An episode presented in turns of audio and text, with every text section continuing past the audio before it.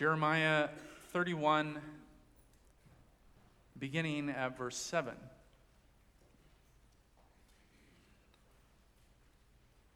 This is what the Lord says Sing with joy for Jacob, shout for the foremost of the nations. Make your praises heard and say, O Lord, save your people, the remnant of Israel. See, I will bring them from the land of the north and gather them from the ends of the earth. Among them will be the blind and the lame, expectant mothers and women in labor. A great throng will return. They will come with weeping. They will pray as I bring them back. I will lead them beside streams of water on a level path where they will not stumble, because I am Israel's father, and Ephraim is my firstborn son. Hear the word of the Lord, O nations. Proclaim it in distant coastlands. He who scattered Israel will, will, gather them and will watch over his flock like a shepherd. For the Lord will ransom Jacob and redeem them from the hand of those stronger than they. They will come and shout for joy on the heights of Zion. They will rejoice in the bounty of the Lord, the grain, the new wine, and the oil, the young of the flocks and herds. They will be like a well watered garden and they will sorrow no more. Then maidens will dance and be glad, young men and old as well. I will turn their mourning into gladness. I will give them comfort and joy instead of sorrow. I will satisfy the priests with abundance, and my people will be filled with my bounty, declares the Lord. The word of the Lord. Thanks be to God.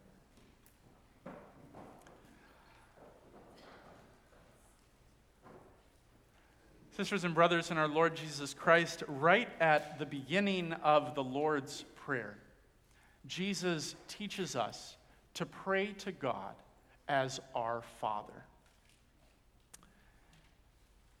And one of the questions that they teach us in seminary to always bring to the text is why? Why Father? Jesus has so many beautiful ways of approaching God. So, why does he choose Father for the beginning of this prayer? It might surprise us who have grown up with the Lord's Prayer, but Father was not a conventional way to refer to God in Jesus' time. So, why didn't Jesus choose something more conventional, like King? Just two lines down, we're taught to pray for God's kingdom. So why not begin the prayer as a prayer to our King, defying right off the bat the imperial claims of the powers of this world? Or why not Lord? In the Old Testament, the word Lord is a stand in for the holy name of God. So, why wouldn't calling God Lord fulfill the next line of the prayer? Hallowed be your name. Or why not creator? This is the God who made the heavens and the earth, everything visible and invisible. So why not recognize God as such at the beginning of our most common prayer? Or why not simply God? Dear God. Why does Jesus ask us to pray to God as Father? The truth is, referring to God as Father is a little bit problematic. Even in the ancient world, referring to God as Father was more typical in pagan worship than in Jewish worship, the Jewish tradition that Jesus is speaking into in his ministry. Legends and myths of Zeus, the king of the gods, the god of the sky, often refer to him as the father of both gods and men. This was used so often to describe Zeus that it became sort of an epithet. Father Zeus, or in the Greek, Zeus Pater, imported into the Latin as Jupiter. And in the context of the Roman Empire, of course, language of fatherhood carried the baggage of the Roman imperial system of the paterfamilias. The idea that the man was the head of the house and held absolute power over everything and everyone in his household. The patria potestas, they called it, the power of the Father. And by extension, of course, the Roman, Empire, the Roman emperor was the paterfamilias of the vast household of Rome, holding the power of life and death over each and every person who lived in the ever expanding borders of his empire. The emperor was the pater patriae, the father of the fatherland. Now, today, of course, we don't live under the thumb of Greek paganism or Roman imperial law. But the title father carries baggage beyond that, of course. The ways men carry and wield and abuse power in our society makes it difficult for many people to use masculine titles when they speak of God. People whose fathers are abusive, whose fathers have abandoned them. I read a story just this week of a woman who fled her country to get away from her abusive father and moved to England, where she became a Christian. She was captivated and overwhelmed by the teachings of Jesus, but she could not bring herself to call God Father. The pain was too fresh, too real, too deep.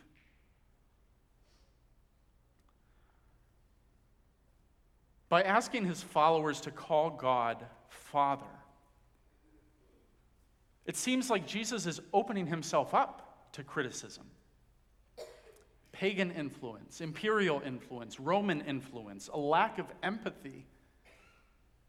So, why does Jesus choose this title to address God?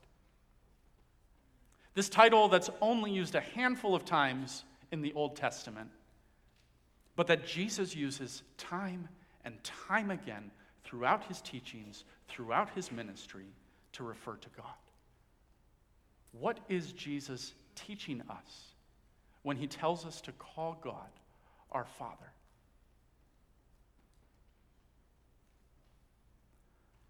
I actually want to start with what Jesus is not teaching us.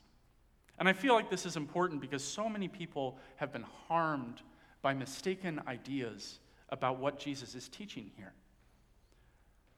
First, Jesus is not teaching that God is male. Jesus is not saying that God is a man. And it's kind of silly that we have to say this, but we do. Because throughout history, men have used this misconception as a way to claim power and authority from God for themselves. But throughout Christian history, pastors and teachers and theologians have consistently taught that divinity, the nature of God, is beyond our concepts of gender. God is not male. And that means that men are not more like God than women are. Men do not have inherent authority given them by God to rule over others. Scripture is clear that male abuse of power is a product of the fall, not of the creation. In Genesis 3, after the fall, God curses the serpent, the man, the woman after the fall into sin. And part of that curse is that husbands will rule over their wives. As Christians who follow the resurrected Lord who has defeated death and sin, we are called to break the cycle of that curse, not perpetuate it. And this refrain is constant throughout the New Testament's teaching on family. Submit to one another out of reverence for the Lord. Husbands, love your wives as Christ loved the church and gave his life for her. Be considerate with your wives and treat them with respect. and do not exasperate your children. I like that one. I don't think my kids are old enough to be exasperated yet, but you know. Actually, part of what Jesus is doing here, part of what Jesus is doing here in the Lord's Prayer is redefining our concept of what fatherhood is, inviting us to reimagine what it means to be a father. When we turn to the few passages in the Old Testament where God is referred to as Father, passages that Jesus no doubt had in his mind when he referred to God with this word, we find some language that we might expect of earthly fathers language of inheritance and protection and providence, like this passage from Jeremiah. But we also come against some language that grates against our cultural notions of masculinity and fatherhood. God is a father who gives birth to Israel. God is a father who suckles Israel at his breast. God is a father who cares for his children and nurtures them. God is a father who gathers his children under his wings like a mother hen. The God of the Bible, the God of the Old Testament, is a remarkably motherly father. What Jesus does here in this prayer, by inviting his followers to address God as Father, Jesus is inviting us into a special relationship of intimacy with God. Specifically, Jesus is inviting us into his special relationship of intimacy with God. Jesus invites us into the special relationship that he shares with the Father the relationship of love between the Father and the Son. Jesus invites us into communion. When we begin our prayer with the words, Our Father in heaven, we root our entire relationship with God in the new identity that we have in Christ Jesus. We address God as Father because we are intimately united with the Son. And this means, as the Apostle Paul makes clear in his letters, that we are part of a new family, the family of God. One of the Apostle Paul's favorite metaphors for salvation is the metaphor of adoption. Because of what Christ has done for us, washing away our sins by the power of his blood, clothing us in his righteousness, giving us his Holy Spirit to strengthen us, and his word to guide us, we are restored by these things to right relationship with God. By the power of the Holy Spirit, we are united with our risen Lord. And because of our union with Jesus, we are adopted as sons and daughters of the living God, heirs to the kingdom of God, and beneficiaries of the promises of God.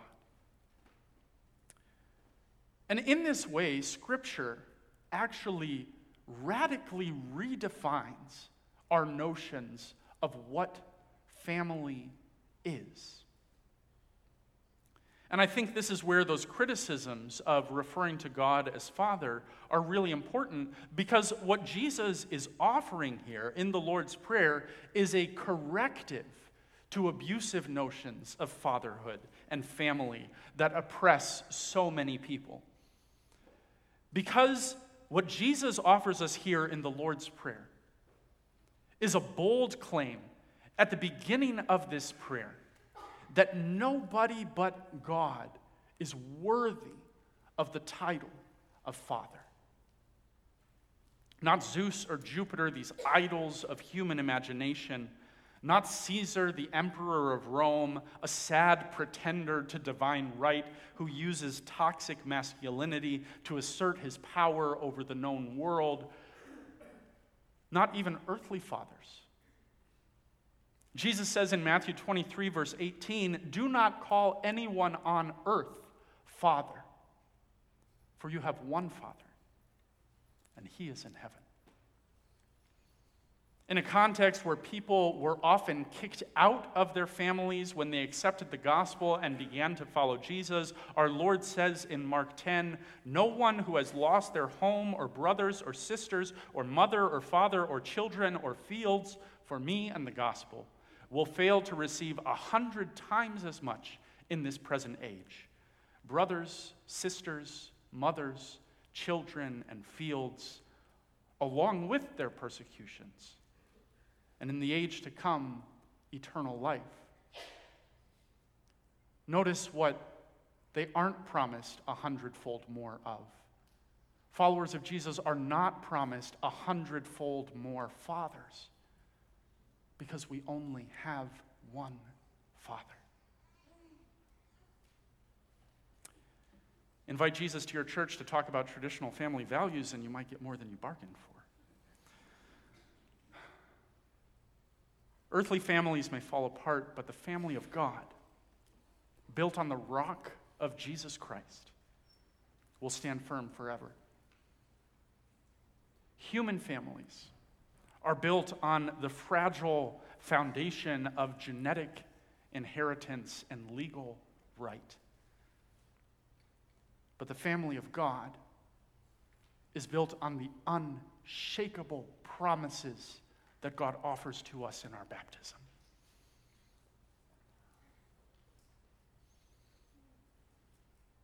When Jesus invites us to call God our Father, he invites us to claim these promises as our own, just like these three did today in their profession of faith. He invites us to claim these promises of God to his people as our defining identity. Throughout the Old Testament, when God is referred to as Father, it is in the context of exile with the promise of deliverance. When the people of God are enslaved in Egypt, God gives Moses this instruction Go to Pharaoh, he says, and say to him, This is what the Lord says Israel is my firstborn son. Let my son go, that he may worship me. Throughout the wilderness wanderings of his people, throughout the prophets, the context in which God is referred to as Father is a context of exile. God is the Father who delivers his children from slavery and brings them to the land of promise. See, I will bring them from the land of the north and gather them from the ends of the earth.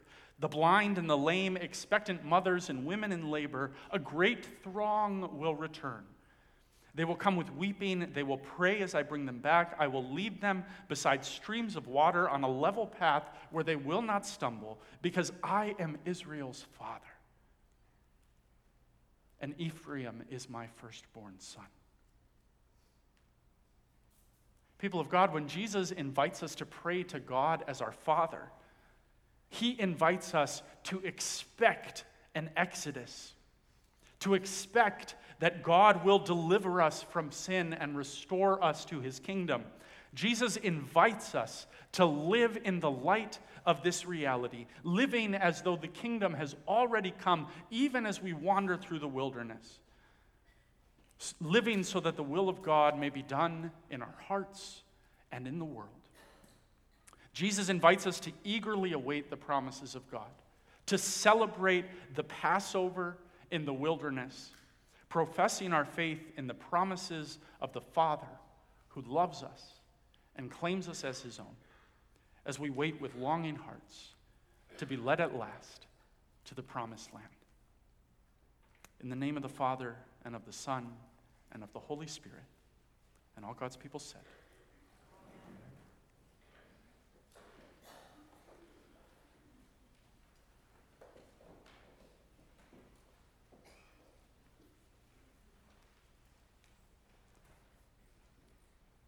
O Lord our God, Father, we are overwhelmed by your promises. Overwhelmed by the good things that you have in store for us that we have foretasted already in this life. We are overwhelmed that we have the privilege of being called your children.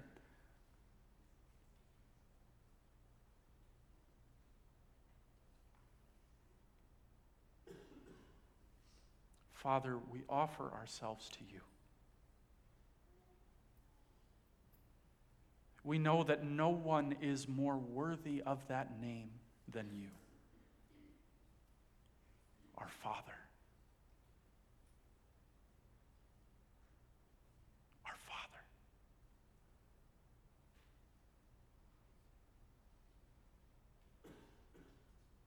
Bless us, your children, so that we may be bold to come before you like little children, sure that you will give us everything that you have promised. In Jesus Christ our Lord.